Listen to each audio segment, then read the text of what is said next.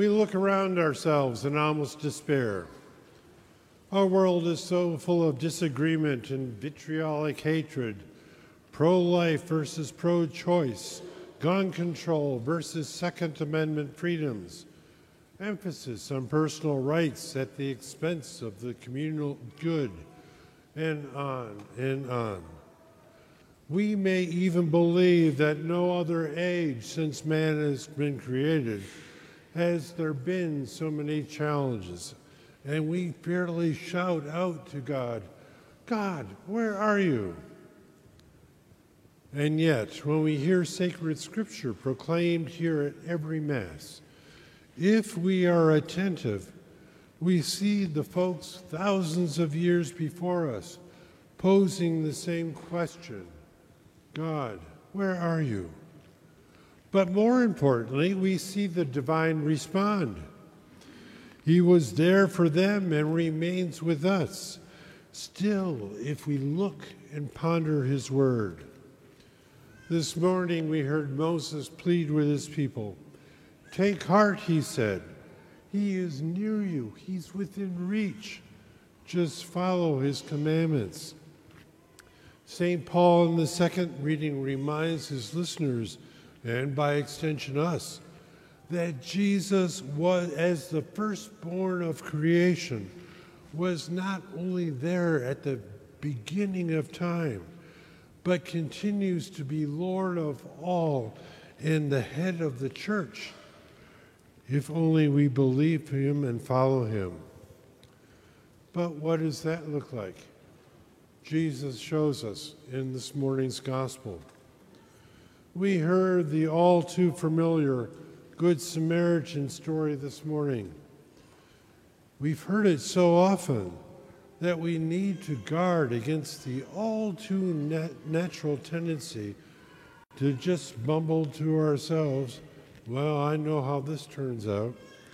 And we just tune out and daydream for the rest of the liturgy of the word portion of the Mass. But perhaps that's because we never let ourselves plumb the depths, and that is to say, go beneath the surface and really understand what Jesus is teaching us. What is there to know, we might say? There's a wise guy lawyer or scholar of the law, to use Luke's words, and a priest, and a Levite, who was really the deacon of the day, and a Samaritan, whatever Samaritans are. And the lesson is just to be nice and help other people, right? Well, no, not quite right. Let's briefly consider the background, starting with the Samaritan. It's far too long a story to go through here, but let's just condense it and say the Samaritans were descendants of the people in the northern kingdom of Israel who saw themselves, and yet today they still are around, as the authentic Jewish people. Their Bible, although that word wasn't uh, in use then, was the Torah, the first five books of what our Old Testament is. The Jews in the southern kingdom of Judah, down in Jerusalem and the surrounding areas, were descendants of the other kingdom who accepted not only the Torah and some additional books, the Psalms, the prophets, the old, the like Jeremiah and Isaiah, the historical books like Kings and Chronicles, and all the other books that we find in our Old Testament. The two groups, though, had the Torah, the law, in common. What's the point? Even in Jesus' day, the Jews and the Samaritans hated and shunned each other, which explains the stunned surprise Jesus' audience must have felt when the hero of the story turned out to be the Samaritan. One more surprising thing for us is all the players in Jesus' drama the priest, the Levite, the Jewish victim, the scholar of the law, and the Samaritan all knew and treasured the law, the Torah. Why then all the different responses? The key is at the very beginning of the narrative. The scholar of the law asked Jesus to identify the greatest commandments, but Jesus turned the table on him, on the lawyer who was trying to test him. He said, essentially, You're the scholar of the law. What commandment is the greatest, and how do you interpret it?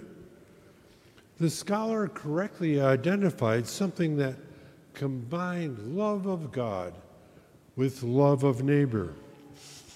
And what did Jesus say then? You got it. Well done. Now just do it. The two commands formed by the one by, into one by the lawyer summarize and encapsulate all the laws that were given to the Jewish people. And we can see that when we look at the Ten Commandments. The first three have to do with love of God. The last seven have to do with love of neighbor. Well, the lawyer was embarrassed at being outdone in the, in the argument, and we heard him try again. Well, then, who is my neighbor? He sort of smugly asked, knowing that the Torah, the law, was a little bit unclear, a little ambiguous. It could be immediate family, it could be the clan or extended family, it could even be the resident alien living among us. The lawyer said, Who's my neighbor? But Jesus, at the end of his story, did you notice he kind of turned the tables? He, the lawyer said, Who's my neighbor? But Jesus said, Who was the best neighbor to the victim? Those are entirely two different things. I can help, you know, if, I, if I'm looking to see who's my neighbor.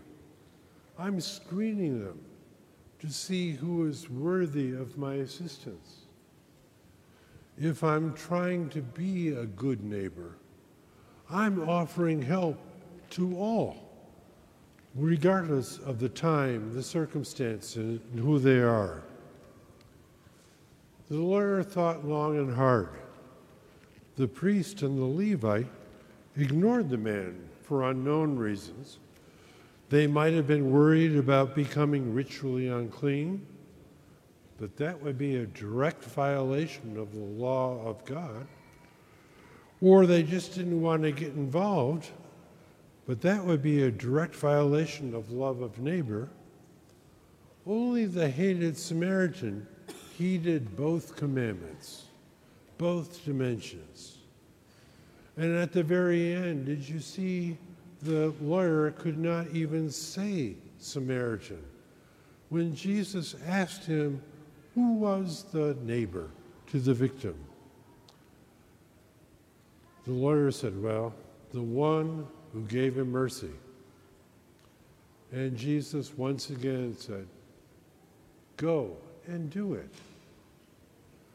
Lastly, did we clearly see there was no end to the Samaritan's mercy? He used his time, his wine, his oil, his money, two days' wages, his animal, and took him to this hotel. And he told the innkeeper, When I come back, no matter what the cost, I'm good for it. There was no end to his mercy. The Good Samaritan's actions have always been identified as an example of God's love, exemplified by Jesus. For as our second reading said, Jesus is God made visible. So again, we ask, what's the point? First, Everything that Jesus says and does is a lesson for us. We can know and recite God's commands, but that alone is worthless unless we act. Jesus told the lawyer twice in this short encounter go and do it. Second, we are to act without limits. I can go out on St. Vincent Society calls every Friday night, but that doesn't mean I've fulfilled my Christian obligation for the week. I'm to live out the gospel every moment of every day. What does that look like in your life? Lastly, in just a few moments, we will be nourished and strengthened by the body, blood, soul, and divinity of Christ. And that is to enable us to carry out our mission. We will then receive a blessing and be sent out in the world. Go and announce the gospel of the Lord. That's not a suggestion to us to just verbally share the good news. It's a command straight from the lips of Jesus to go out and live the gospel. And that's our opportunity to address all the problems we began with. Let's do it and help repair the world.